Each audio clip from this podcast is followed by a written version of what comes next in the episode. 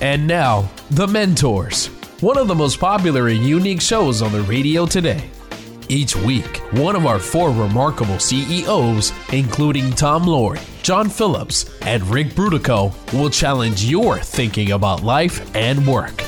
Sought after for their success and for consistently putting people first, treating employees and customers with respect, and helping others succeed, now these same CEOs, the mentors, want to help you achieve your highest level of profitability, success, and personal fulfillment in life at work, and in business. Now, here's your mentor. Welcome. I'm Tom Loarie, and I will be your host today. Thank you for joining us. Today, our guest mentor is James Bob Hagerty, who over the past 30 years has worked as a reporter, editor, and bureau chief for the Wall Street Journal and the International Herald Tribune, and has been in Hong Kong, London, Brussels, Paris, Atlanta, and New York. He holds a degree in economics from the University of North Dakota and is the author of The Fateful History of Fannie Mae, which was published in 2012. After writing about real estate, economics, bond markets, furniture, construction equipment, Belgian beer, English plumbing, and even Hong Kong criminals using cell phones as assault weapons, Bob today makes his living by writing about the dead for the Wall Street Journal. Each week he writes three or four obituaries examining extraordinary lives he has discovered of both the famous and the obscure. Join me in welcoming today's guest mentor, Bob Hagerty, who is joining us from Pittsburgh, Pennsylvania. Bob, I have a good friend, and he was a uh, former Marine One pilot and what fascinated me when I first met him, gosh, this has got to be 20 years ago, that he started reading obituaries when he was in his 20s. What what is it about obituaries that attracts readers?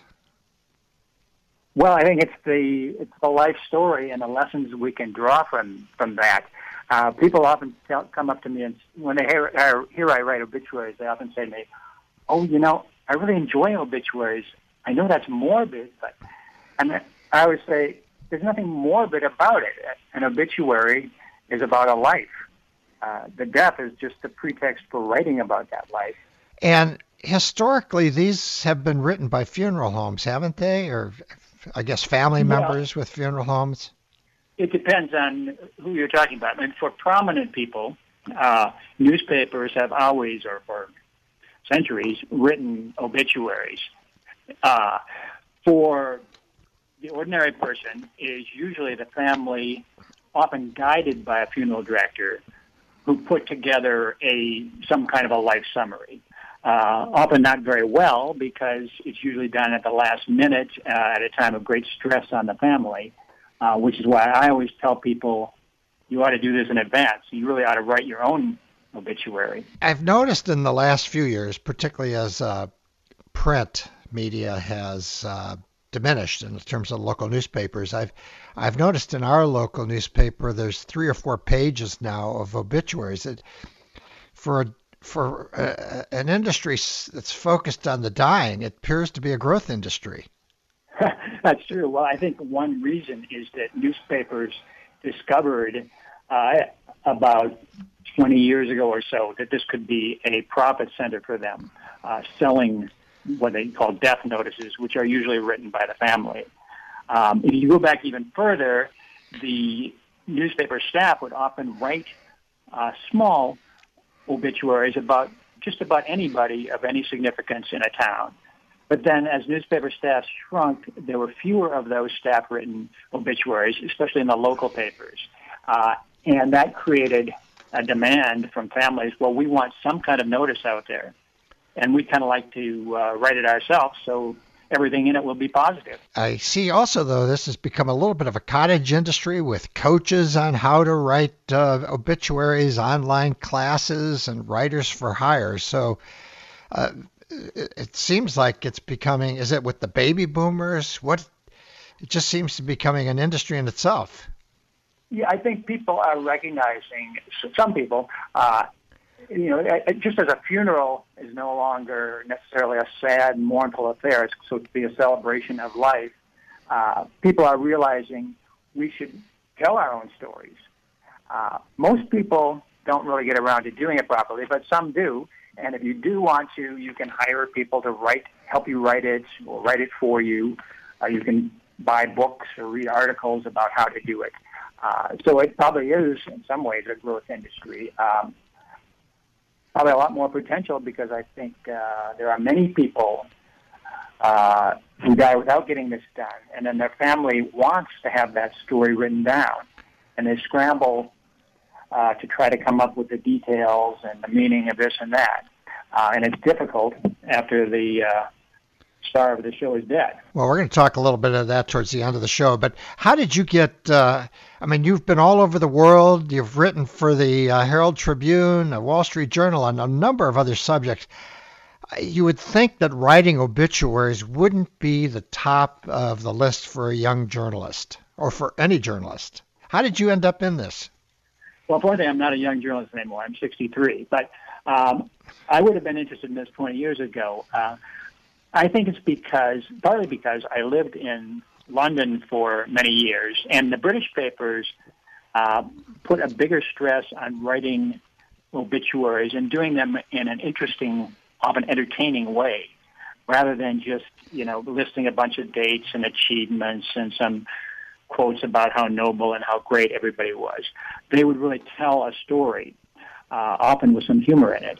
Um, and I saw that that was something that we didn't do very often in the Wall Street Journal. Um, even when uh, very important people from the world of business died, we, we often had only a skimpy mention. Uh, so I was always interested in this. I thought I liked history. And when Wall Street Journal five or so years ago said they were looking for an obituary writer, I put up my hand. And you were chosen. I was. And they asked me to write one sample. I wrote two samples just to uh, show how eager I was. It appears to me that you have a rather large following. What is it that you think you do differently than others uh, when you go about writing an obituary? I think uh, I'm not the only one who does this, but I think what I do that people like is that I try to make it into a, a real story um, instead of just some kind of a list of achievements.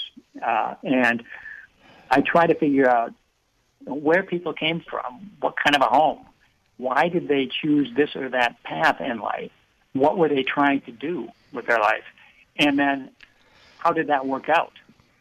Uh, and I, I, try, I try to include the good as well as the bad. I like to I like to talk about people's failures as well as their success, and see you know what did they learn from those failures. And I imagine that uh, not only that, you learned a lot from it as well, and we're going to come back to that right after the break. We're going to be right back with James Bob Hagerty, obituary writer for the Wall Street Journal, and we're discussing the extraordinary lives of both the successful and the obscure that he has written about. This is Tom Loarie, and this is the Mentors Radio. Hello, I'm Mike Lindell, the inventor of My Pillow, and like all of you out there, I had problems sleeping. Pillows would go flat, I would flip-flop all night long, I would wake up with a sore neck, maybe a headache, or feel like I needed a nap even though I slept 8 hours. When I invented My Pillow, I wanted it to where you could move the patented fill to give you the exact support you need as an individual regardless of sleep position. My Pillow will get you into that deep sleep faster and you will stay there longer. It's not about how much time we spend in bed, it's about how much of that quality sleep we get. I do all of my own manufacturing right here in the United States. I have a 10 year warranty. You can wash and dry my pillow, and I give you a 60 day money back guarantee so you have nothing to lose. And here's my best offer ever. My Pillow is now offering 50% off their 4-pack special plus free shipping. Go to mypillow.com or call 1-800-890-6632. 1-800-890-6632 and use promo code MENTORS. That's 50% off plus free shipping. Don't delay, order now. Hey, isn't it time you feel your best? Vibrant health with no aches and pains is the best thing you can do for yourself, and we at hopeinacan.com can help you get there. We're a small team of ethical, independent business owners who have experienced for ourselves and know firsthand the powerful health and energy changing results that come from using the highest quality, non GMO, easy to use epigenetic nutritional supplements. That's right, epigenetic. In a nutshell, these natural nutrients help the genes in our bodies switch on good health and switch off destructive elements that may be causing aches, pains, or worse. It's a remarkable scientific discovery, and you can benefit. Call now to learn more or go to our website at hopeinacan.com. You'll see more success stories there. That's hopeinacan.com. Or call us toll free at 855 921 HOPE. That's 855 921 4673. 855 921 HOPE. Or go to hopeinacan.com. And now, back to the mentors, where remarkable CEOs challenge your thinking about life and business. Welcome back. This is Tom Loarie, and I'm with the Wall Street Journal's obituary writer, James Bob Hagerty, and we're talking about the qualities of successful people, the way they dealt with obstacles, setbacks, frustrations, and in some cases, horrific traumas. When uh, writing about these uh, people, all these different people, how do you are they assigned, or do you hunt around and figure out who you're going to write about? I really hunt around almost all the time. Occasionally, my editors will suggest somebody to me, but usually it's uh, people I have found. I spend two hours every morning, seven days a week, scouring uh, newspapers from all over the world to to get ideas. Some of those come from obituaries, some of them come from family death notices, and sometimes I get emails from people who've noticed that I write obituaries and pitching an idea to me. And then uh, once you've uh, identified, I, do you start with like five and then narrow it down to three, or do you lock in on three and then do your homework, or do you do uh, uh, a number of people and then narrow it down from there? Well, I usually start, you know, the week with really no ideas, and I'm I'm searching, and uh, I grab the first good one I see and start working on it, and then I grab the next one. Uh, occasionally, you know, I'll I'll drop one, but usually once I get started on the research, I'll finish it. Um, so I just try to find the three best stories I can tell every week. People sometimes say, "Oh, so and so deserves uh, an obituary on the Wall Street Journal," but I don't try to figure out who deserves it. Uh, how how how can I judge that? I just try to find what are the stories that people will find most interesting and most useful. And the uh, how much research do you do uh, on average for a, an obituary? Oh, that's hard to say. I, w- I would say probably typically at least eight or ten hours, uh, sometimes more. If, there, if the person has written a book or if there's been a biography written about them or more than one, I will read those. I talk to as many family members and friends and former colleagues as I can. Uh, sometimes I'll talk to 10 or 15 people. Other times I can only find two or three who are available, but I do as much as I can. So you're really an investigative reporter. In a way, yeah. I'm hunting down stuff uh, from long ago. I, I often it often turns out that I find out things that the family didn't know. That's what I was going to say. I imagine you do discover some things that they didn't know. Uh, anything? The, yeah. But those things I'd rather I didn't mention. But uh, and I do try to be sensitive to uh, you know how the family will feel. But on the other hand, I don't want to hide something negative if I think that it's it was a really important part of the life story. This is Tom Loarie. You're listening to the Mentors Radio Show, and today we're talking to the Wall Street Journal's obituary writer, James Bob Hagerty. So you've got you, you make so you actually call people up. You just like a reporter. You're you're finding out a lot of things, and then you put it all together, and then you find the angle that I would assume that you want to really stress and or angles, as you said, to tell your story. So it's uh, a newspaper's job. Uh, I mean, it's what journalism's all about. How do you like it? Oh, I love this job. I think I've got the best job on the Wall Street Journal. Don't tell my colleagues that. What is it about? What is it about this that is makes it the most interesting? Well, to me, it's the history. Um, you know, for journalists, you spend most of your time uh, trying to figure out what's going to happen tomorrow. Um, and the basic answer is nobody knows. Uh, I like to look backwards and say, what happened and why? Uh, because I figure we can say more about that. Well, let's talk about a couple of the people, some of the people that you've written about. And the first one I'd like to talk about is John Vanier, who founded L'Arche. Uh, can you tell us? I, am curious about a couple of things. How, maybe you and you may not recall because I know you've done several, what six or seven hundred of these. Uh, what attracted you to writing about him, and then uh, what was the uh, main theme uh, of his obituary, of his life? Okay.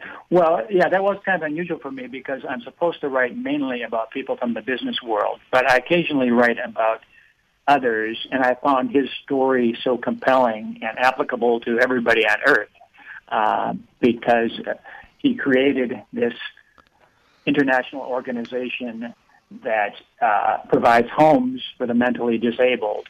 Um, and the way that he came into this mission in his life was very interesting, and the things he had to say about it were very interesting.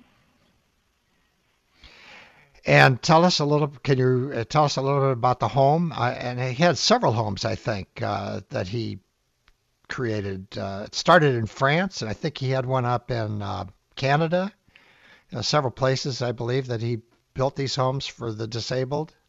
Yeah, and he lived with these people. Now. He was he was a uh, the son of a Canadian diplomat, and uh, when he was 13 years old, he it was the middle of World War II, and he announced to his dad that he wanted to go to England and enroll in the Royal Naval College to, to prepare to fight the Nazis. And surprisingly, his father said, "Okay." Uh, so he, he joined the uh, British Navy and later the Canadian Navy. Uh, he missed out on World War II because he was too young, uh, but he served in the Navy and he left the military in about 1950. Uh, and his, his mission was to follow Jesus, but he didn't really know what he was going to do with his life. And he spent uh, 12 years wandering from uh, university to university. He lived in a Trappist monastery. He got a doctorate in philosophy. Uh, he lectured at the University of Toronto.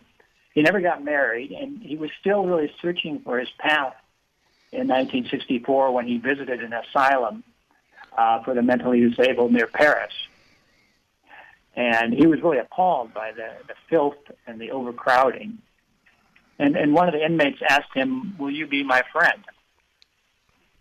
Um, and he thought about it and he said yes. And he, he created the first of these homes, and that became his mission in life. So his is a story where he didn't start out with a, a plan, a, a career plan. He just it sounds like he bounced around a little bit and then found his path. He was lost, yes, and he found that when he started taking care of these men, that the benefits went both ways. They were benefiting from his care, but he was learning from them. And he said they helped him recognize and accept his own weaknesses and his own vulnerability. Well, we recently had Rich Karlgaard, who's the publisher of Forbes, on. He wrote a book called uh, Late Bloomers, and in that book, he talks. You know, we have this obsession in our country today with early achievement, mm-hmm. but in reality, most of us uh, find our path uh, over time as we try different things. And it sounds like uh, Vanier was a great example of uh, an individual who kind of floated around, bounced around, and found a path and had great success uh, as he moved through the probably the second half of his life, maybe the last two thirds of his life. Definitely, yes. Um, and, and I love the uh, the answer he gave to a reporter from the Wall Street Journal. This was about four years ago. One of our reporters went to visit uh, him in one of the homes, and the reporter at the end of the day was very impressed. But he said, "You know, what about those of us who don't really have time to throw everything away and devote 100% of our life to this kind of mission? What, what can we do? And the answer from Vanier was try and find somebody who is lonely And when you go to see them, they will see you as the Messiah. Go and visit hmm. a little old lady who has no friends or family. Bring her flowers. People say, but that's nothing. It is nothing, but it's also everything.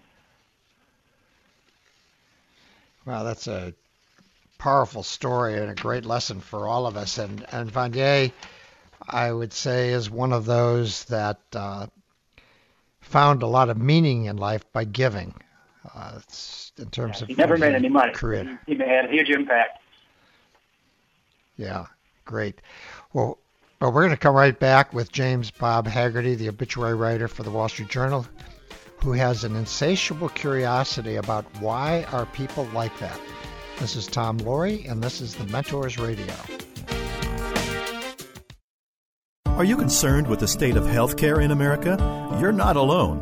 Millions struggle with making a decision with their health insurance. But what if God provided another way? A way to touch the lives of other Christians by providing for their medical needs in a loving, scriptural way. Join the hundreds of thousands of believers all across America who are sharing each other's medical needs, like these friends. I would never want to support any organization that is contrary to my faith. Samaritan Ministries allows us to control our own destiny, so to speak, in regards to taking care of our family. When we had our first need, we start receiving notes and people are praying for you. And the amount of support that we got through that was was incredible. It's like the, the body of Christ is all over and they're reaching out and they have no clue who we are, but they genuinely care about us. If you'd like to become part of a growing community of Christians who are sharing each other's medical needs each month, visit us at samaritanministries.org slash mentors. That's samaritanministries.org slash mentors. Are you struggling with how to practice your faith at work? Get answers to your questions and much more on the Catholic Business Journal, focusing on careers and business with a Catholic perspective. That's CatholicBusinessJournal.biz. The Catholic Business Journal, generating a return on principle. CatholicBusinessJournal.biz. CatholicBusinessJournal.biz. Do you want to make a living and live a meaningful life? Is it possible to be financially successful while making a positive difference in the world? Chris Lowney, author of the best selling business classic Heroic Leadership, and popular speaker on topics of leadership, corporate ethics, and decision making, shares with you his 10 simple daily habits to building a better life and world and how to implement them in his new book, Make Today Matter. Some of these habits include don't win the race, give away your sneakers, be more grateful, and control the controllables. Make Today Matter is a 2018 Distinguished Favorite Book in the Independent Press Awards and makes the perfect gift for anyone in a time of transition, graduating high school or college, beginning a new job, or entering retirement. No matter where you are in life, it is never too late to make today matter. Available everywhere books are sold. When a prospect like Sarah visits your website, will she engage with your content? Will your message be friendly? Will it be informative? Most important, will it build trust, like one friend to another? If not, go to betterwebsales.com and contact Catherine Andes. Catherine can freshen your website, plus drive more traffic with SEO, helping you turn visitors into customers. Start today. Go now to betterwebsales.com. That's betterwebsales.com. And now, back to the mentors, where remarkable CEOs challenge your thinking about life and business. Welcome back. This is Tom Loarie, and I'm with the Wall Street Journal's obituary writer James Bob Hagerty, and we're talking about the significance of everyone's life. So we talked about uh, Jean Vanier, and I, I'm curious, as you talked about him and his life and what he did, uh, obviously he really made a big impact on you. Uh, who was the most inspirational person uh, that you, for you personally, that you've written about? Well, it's very hard for me to say who was the most inspirational, but uh, Vanier perhaps, but uh, many, many of them have been inspirational to me. Uh, what is it that inspires you? I think what inspires me is uh, learning about the way people find their direction in life, seeing how they learn from their mistakes, how they found a path, and what they what they were trying to accomplish. And I, I'm I suppose especially inspired by people who overcame a lot of obstacles. Poverty could be a disability, uh, anything that held them back or caused them to wander around for a while. Often people we're writing about today are people who were refugees before and during World War II, uh, and were forced out of their home countries and uh, arrived in a, a place where they knew nothing or nobody and, and had to make a life for themselves.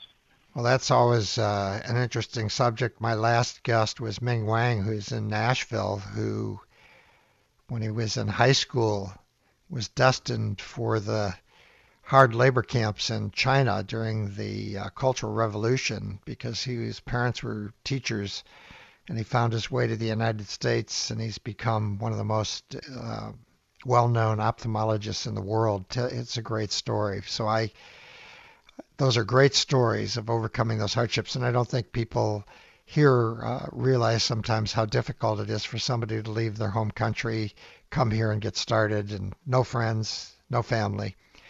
So I'm uh, I'm with you. I think those are great stories. Uh, you also um, wrote about Richard Cooley, uh, who is the CEO of Wells Fargo. And one of the things in reading that uh, about him, who I didn't know much about him, is he was quite an independent thinking guy. Uh, maybe you could tell us a little bit about his background and his rise to the top and what he did along the way. Okay. Well, I, Dick Cooley, he was born in uh, 1923, and he grew up uh, in relative affluence in the New York suburb of Rye. His father was uh, head of public relations for New York Bell Telephone and Dick was sent to Catholic schools. Uh, he wasn't really a too serious student, uh, but he enrolled in Yale at the age of 16. Uh, he said he was really more interested in sports than in his studies, and he played for the football team at Yale. Uh, he said that overcoming his fear of football uh, from the pain and injuries uh, was something that helped him face challenges and obstacles later in his life. Uh, and he had plenty of those because uh, he was trained as a pilot and sent to uh, France in World War II. Um, and during uh, one of his flights, a test flight, uh, his plane crashed. Uh, and in that crash, he lost his right arm. Uh, and he woke up in the hospital uh, and discovered that one of his arms was gone. Uh, and he thought about it, and he he said uh, he finally concluded that you know he would find a way to make a living. He would find a wife. He would be happy, but he would never play football again. And for that, he wept. Uh, but then he went on, and he graduated from Yale, and he found a career in business, and he ultimately became chief executive of Wells Fargo.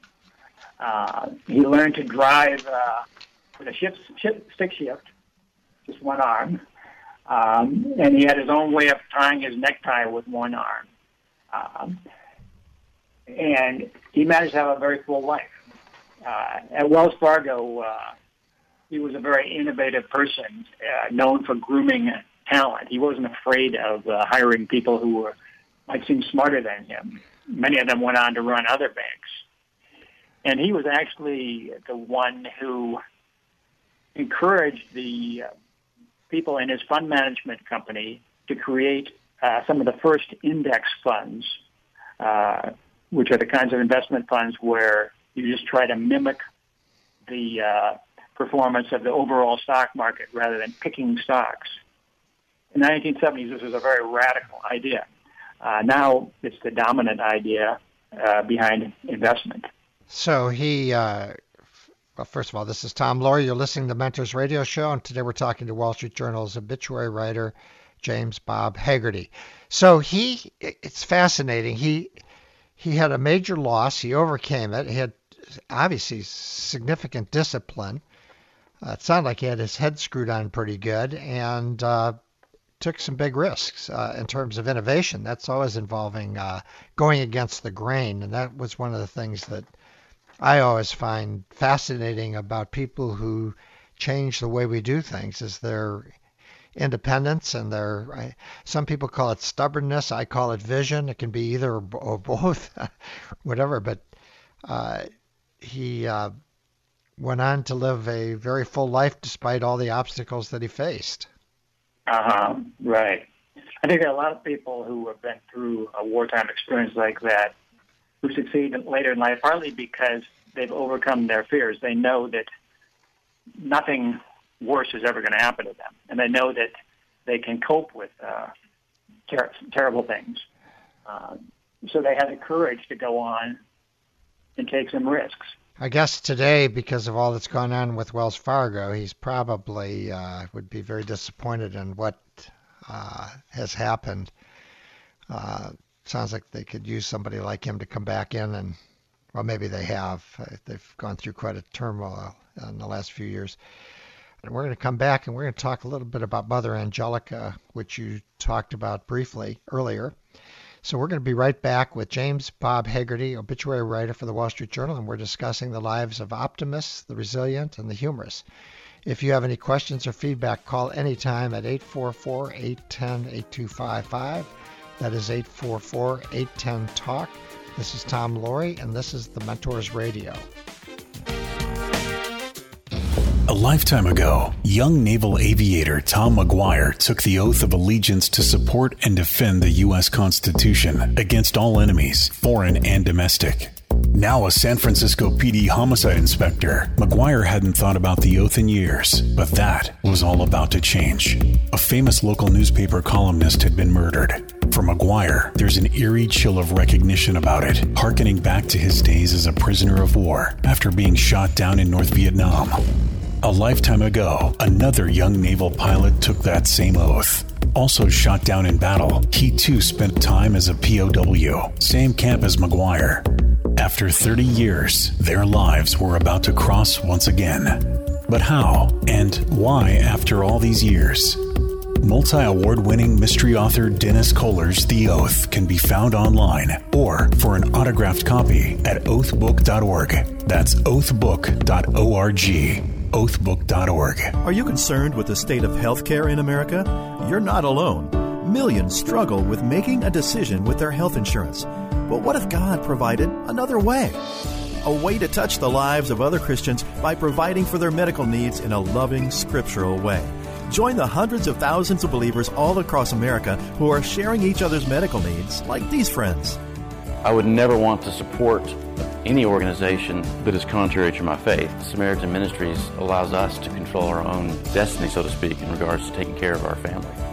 When we had our first need, we start receiving notes and people are praying for you. And the amount of support that we got through that was was incredible. It's like the, the body of Christ is all over and they're reaching out and they have no clue who we are, but they genuinely care about us. If you'd like to become part of a growing community of Christians who are sharing each other's medical needs each month, visit us at samaritanministries.org slash mentors. That's samaritanministries.org slash mentors. And now, back to the Mentors, where remarkable CEOs challenge your thinking about life and business. Welcome back. This is Tom Loarie, and I'm with the Wall Street Journal's obituary writer, Bob Hagerty, and we're talking about why you should write your own obituary because others will probably make hash of it if you don't do it yourself. So we we were talking we're talking about some of the people that uh, Bob has written about, uh, and I want to shift gears and talk go back and talk to another one, and that's Mother Angelica, who is the founder of the Eternal Word Television Network, the Catholic uh, network that's broadcast around the world. I am familiar with her story, and she was one tough cookie. Uh, Bob, tell us tell us about your experience in writing that obituary. What you learned about her. Okay, yeah. Well, this is again kind of unusual for me to write about uh, uh, a Catholic nun in the Wall Street Journal because what does she have to do with business? But I found that she was really very entrepreneurial. She created this worldwide television network and radio network and really had an impact uh, around the world. And she had to sort of build that from nothing. And then I think part of her appeal was uh, she was very funny, uh, and she she talked very straight. Uh, you know, sometimes people call in and ask for advice, and uh, when people complain that you know they've been left by their girlfriend or their boyfriend or their husband or their wife, uh, she once said, "People will rave and rant and cry. Oh, he left me. I'm going to die." No, you're not. Just shut up and you'll feel better. and uh, people like that kind of refreshing frankness. Uh, and another show, she was asked about what she thought about reality TV and these people who are allowing intimate scenes from their life to be filmed. And she said, and what do they get for that besides hellfire? so she was she was an entertainer, but she also had a, a serious message, obviously, and uh, she really came from a very modest background. Uh, she was born in 1923 in uh, Canton, Ohio. Her father was a tailor, uh, and he abandoned the family when she was young. She and her mother, who suffered from depression, moved in with the mother's parents, uh, who owned a saloon. And the mother and daughter, to make ends meet, started a dry cleaning business. And uh, Angelica was called Rita at that time, started making the deliveries and collecting the payments, so she got some street smarts. Uh, she also taught baton twirling lessons as a teenager. Uh, she sort of barely got through high school, and, and then she worked as a secretary. Uh, but she had this stomach ailment uh, that was tormenting her, and she prayed about it, and it got better. And she credited God for that, and that really strengthened her faith. And at 21, she entered uh, a Franciscan convent in Cleveland.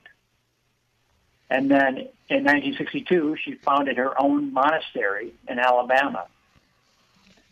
And they had to find a way to make a living. Uh, so they started selling uh, fishing lures, and they sold roasted peanuts. But she, she thought bigger than that, and she came up with this idea of recording radio programs. Uh, and then she visited a Baptist TV station in Chicago and said, wow, I've got to have one of those. And so it was a, she was 58 years old when she founded her own TV network. She knew nothing about wow. it. but she figured, I'm going to do it. I'm going to figure out how to do it. One of her well, mottos was, uh, "We don't we don't know what we're doing, but we're getting pretty good at it." well, she, I, I know somebody that started a radio Catholic radio network out here in California, and uh, he went down and talked to her about taking the satellite signal that they had for TV and just uh, playing it as part of the radio show and she immediately said yes. They figured it out, and that led to what is now a significant uh, network of Catholic radio stations around the country. But she wasn't looking for any money. She just said, let's do it. So, very interesting person. Now, one of the things that I read about you is that you've um, been talking to all these uh, people who are successful, regardless whether they're well known or not, optimism seems to be a big role in their success. Can you talk a little bit about that and what you've learned? Yeah, definitely. That's very striking to me. Uh, I mean, I guess it should be obvious, but uh, we don't always think about that. Uh, to, to succeed in business, usually you have to really believe that you can do things, but also that the world is not going to fall apart. Um, so if you have, if you have a pessimistic nature, you're unlikely to make the efforts and sacrifices and take the risks that are required uh, to create anything new. Now, so optimism, self-confidence are, so, are very necessary. They're not enough, of course. Uh, you have to be realistic. You, you can't uh, just hope for the best. But it's it's very clear to me that most of the people I write about were optimistic about the world surviving and going on, and they're finding ways to accomplish things.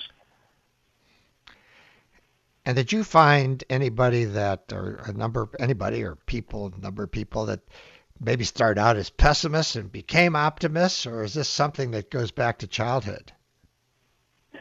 Um, I think it, it, partly is innate, uh, but there is a school of thought that uh, you can learn to be more optimistic, and you can learn to be more realistic in your thinking uh, by sort of examining how you explain events to yourselves. You know, if you, if if you, if you have a setback and you're in the habit of just telling yourself, "Oh, that's just me. I'm really hopeless. I can't get things done," uh, that's self-defeating. Some people, some people can learn to rethink and say, get, come up with a more realistic storyline in their heads about why things went wrong. You know, maybe it's because I I have this bad habit, but I can correct that habit. Uh, maybe it was partly because of forces I couldn't control, and I can just learn from those and how to deal with them. So I think uh, you're not doomed to being pessimistic all your life. Uh, but it helps if you're just kind of born with this attitude of, I can do it, we'll find a way. And with uh, all the people that you've written about, is there somebody in particular that stands out with regards to humor uh, and their ability to use that throughout their life? Well, one person I would talk about is, uh, and that is Howard Ruff. Um, he was uh, really known uh, in the 1970s for being super gloomy. In fact, he, he was somebody who made his living going around and telling people how to prepare for the worst. If you look back in the 19, early 1970s, it was a pretty scary period because we had oil prices going crazy, inflation uh, in the teens, interest rates uh, well above 10%. And it was easy for people to think, well, the end of the world is coming. Uh, and so he made his business sort of telling you how to stock up on gold and silver and how to store food that would last for a long time. Um, and he went around making speeches and writing books and was very successful. Uh, and then something terrible happened. Uh, the world went on. And we got into the 80s and the stock market started soaring and people were getting more uh, prosperous. And so his his story uh, sort of start, started started sounding a bit hollow. Uh, but he he figured out a way to in, reinvent himself. Um, he, he started selling nutritional supplements, um, and he, he changed the name. His newspaper had been called the Ruff Times since he, since he was Howard Ruff, uh, but he changed it to uh, the Financial Success Report. He did have to scale back a bit. He gave up his 20,000 square foot home uh, and moved to a smaller home. But he put out a record album called Howard Ruff Sings, uh, which featured his own version of My Way. Um, and he sold uh, what he called boot camps to train budding entrepreneurs. And he sold software for homeschooling. And then he latched on to the year 2000 scare and how to cope with that. Uh, so he, he always found something that he could sell, whether it was good, good times or bad times. Well, when we come back, we're going to talk a little bit about writing your own obituary. We're going to be right back with James Bob Hagerty, obituary writer for the Wall Street Journal. And we've been discussing the extraordinary lives of both the successful and the obscure that has he has written about. This is Tom Loarie, and this is the Mentors Radio. Hey, there's something new for you at the mentorsradio.com website, a new special offers page. There you'll find unique offers available only to our listeners, you. For example, have you ever wondered if a career coach could help you get to the next level? Find out. For a limited time, a superb career coach is offering you a free session. The offers change all the time, so bookmark thementorsradio.com. That's thementorsradio.com. Thementorsradio.com. When a prospect like Sarah visits your website, will she engage with your content? Will your message be friendly? Will it be informative? Most important, will it build trust, like one friend to another? If not, go to betterwebsales.com and contact Catherine Andes. Catherine can freshen your website, plus drive more traffic with SEO, helping you turn visitors into customers. Start today. Go now to betterwebsales.com. That's betterwebsales.com. Hey, isn't it time you feel your best? Vibrant health with no aches and pains is the best thing you can do for yourself, and we at hopeinacan.com can help you get there. We're a small team of ethical, independent business owners who have experienced for ourselves and know firsthand the powerful health and energy changing results that come from using the highest quality, non GMO, easy to use epigenetic nutritional supplements. That's right, epigenetic. In a nutshell, these natural nutrients help the genes in our bodies switch on good health and switch off destructive elements that may be causing aches, pains, or worse. It's a remarkable scientific discovery, and you can benefit. Call now to learn more or go to our website at hopeinacan.com. You'll see more success stories there. That's hopeinacan.com. Or call us toll free at 855 921 HOPE. That's 855 921 4673. 855 921 HOPE. Or go to hopeinacan.com. Do you want to make a living and live a meaningful life? Is it possible to be financially successful while making a positive difference in the world? Chris Lowney, author of the best selling business classic Heroic Leadership and popular speaker on topics of leadership, corporate ethics, and decision making, shares with you his 10 simple daily habits to building a better life and world and how to implement them in his new book, Make Today Matter. Some of these habits include don't win the race, give away your sneakers, be more grateful, and control the controllables. Make Today Matter is a 2018 Distinguished Favorite Book in the Independent Press Awards and makes the perfect gift for anyone in a time of transition, graduating high school or college, beginning a new job, or entering retirement. No matter where you are in life, it is never too late to make today matter.